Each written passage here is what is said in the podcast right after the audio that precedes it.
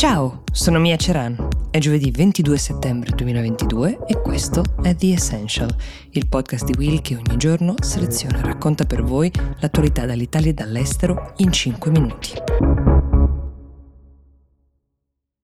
Qualche giorno fa abbiamo parlato di come l'Ucraina stesse riguadagnando terreno, il proprio terreno, quello che era stato occupato dalla Russia. Um, era una controffensiva molto importante, però abbiamo anche cautamente ricordato ad ogni passo che immaginare che la guerra stesse per questo volgendo al termine mm, sarebbe stato ingenuo. Ecco, a fugare qualsiasi speranza che la guerra potesse finire in tempi brevi ci ha pensato Vladimir Putin ieri con una conferenza stampa nella quale ha annunciato che uh, verranno chiamati alle armi oltre 300.000 riservisti. I riservisti sono i cittadini russi che hanno fatto il servizio militare obbligatorio e che non erano ancora stati coinvolti nella guerra. Ce ne sono 25 milioni in totale nel paese, ma intanto ne verranno chiamati 300.000 al fronte per terminare questa famosa operazione militare speciale. Vi basti sapere che Nell'ora successiva a questo annuncio erano stati acquistati migliaia di biglietti aerei per uscire dalla Russia, esauriti completamente quelli per Turchia e Armenia, che sono i paesi per i quali i russi non devono chiedere un visto. Entro il pomeriggio, verso il confine con la Finlandia, si era creata una colonna di 35 km di macchine, erano tutte persone che non avendo nessuna intenzione di andare a combattere una guerra che non considerano propria, cercavano una via di fuga dal proprio paese. Tanto è stato il panico diffuso tra i 25 milioni di riservisti che ci sono in Russia che il ministro della difesa è dovuto andare in televisione a spiegare che ad esempio gli studenti non verranno chiamati, che potranno serenamente continuare con i loro studi, ma il panico era già diffuso e a Mosca erano esplose proteste di piazza che sono state gestite con il solito pugno di ferro della polizia, ci sono stati circa 300 arresti.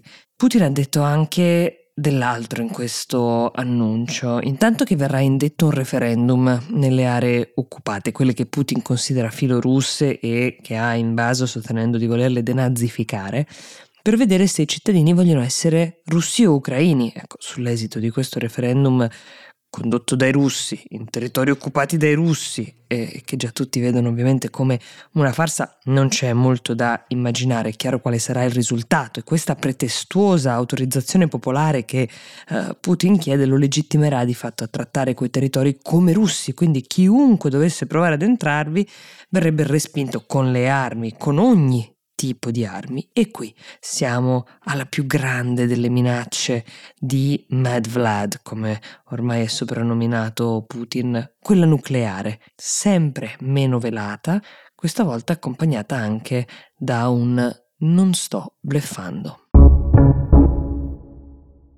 Le parole di Putin sono arrivate in diretta alla sede ONU di New York, il famoso palazzo di vetro, dove peraltro in questi giorni sono riuniti i leader di mezzo mondo. Non si parla che della guerra in Ucraina nei corridoi. Vi riporto per conoscenza le parole del capo della Nato che si chiama Jens Stoltenberg, che pur avendo definito le parole di Putin pericolose ha anche aggiunto che non sono nuove, che non giungono come una sorpresa. Lui stesso sa, ha detto Stoltenberg, che una guerra nucleare non dovrebbe mai essere combattuta perché non può essere vinta da nessuno e avrebbe conseguenze senza precedenti anche per la Russia. Ha parlato anche il presidente degli Stati Uniti Biden, ribadendo il sostegno all'Ucraina, ma specificando che nessuno sta facendo la guerra alla Russia, questo riferito alle accuse di Putin che aveva dichiarato che l'Occidente vuol vedere annientata la Russia né nessuno è interessato ad una nuova guerra fredda. Le ambizioni imperialiste di Putin sono una minaccia per tutte le Nazioni Unite, ha ribadito Biden, cercando di far smuovere anche quei paesi che fino ad ora hanno mantenuto un atteggiamento neutrale sulla vicenda. Questa guerra ha detto il presidente americano, è nata per cancellare il diritto degli ucraini ad avere una propria nazione, ad esistere come popolo e questo fatto dovrebbe far gelare il sangue in chiunque di voi, da ovunque veniate, qualsiasi siano le cose in cui credete. Ecco, in fondo in questo discorso di Biden c'è un po' dello spirito con cui di fatto le Nazioni Unite sono nate. Prima di lasciarvi vi segnalo che è arrivato il primo video podcast di Will, con le interviste ai principali leader politici candidati alle elezioni ovviamente del 25 settembre. Il link lo trovate nella descrizione di questo episodio. Io vi auguro una buona giornata e vi do appuntamento domani.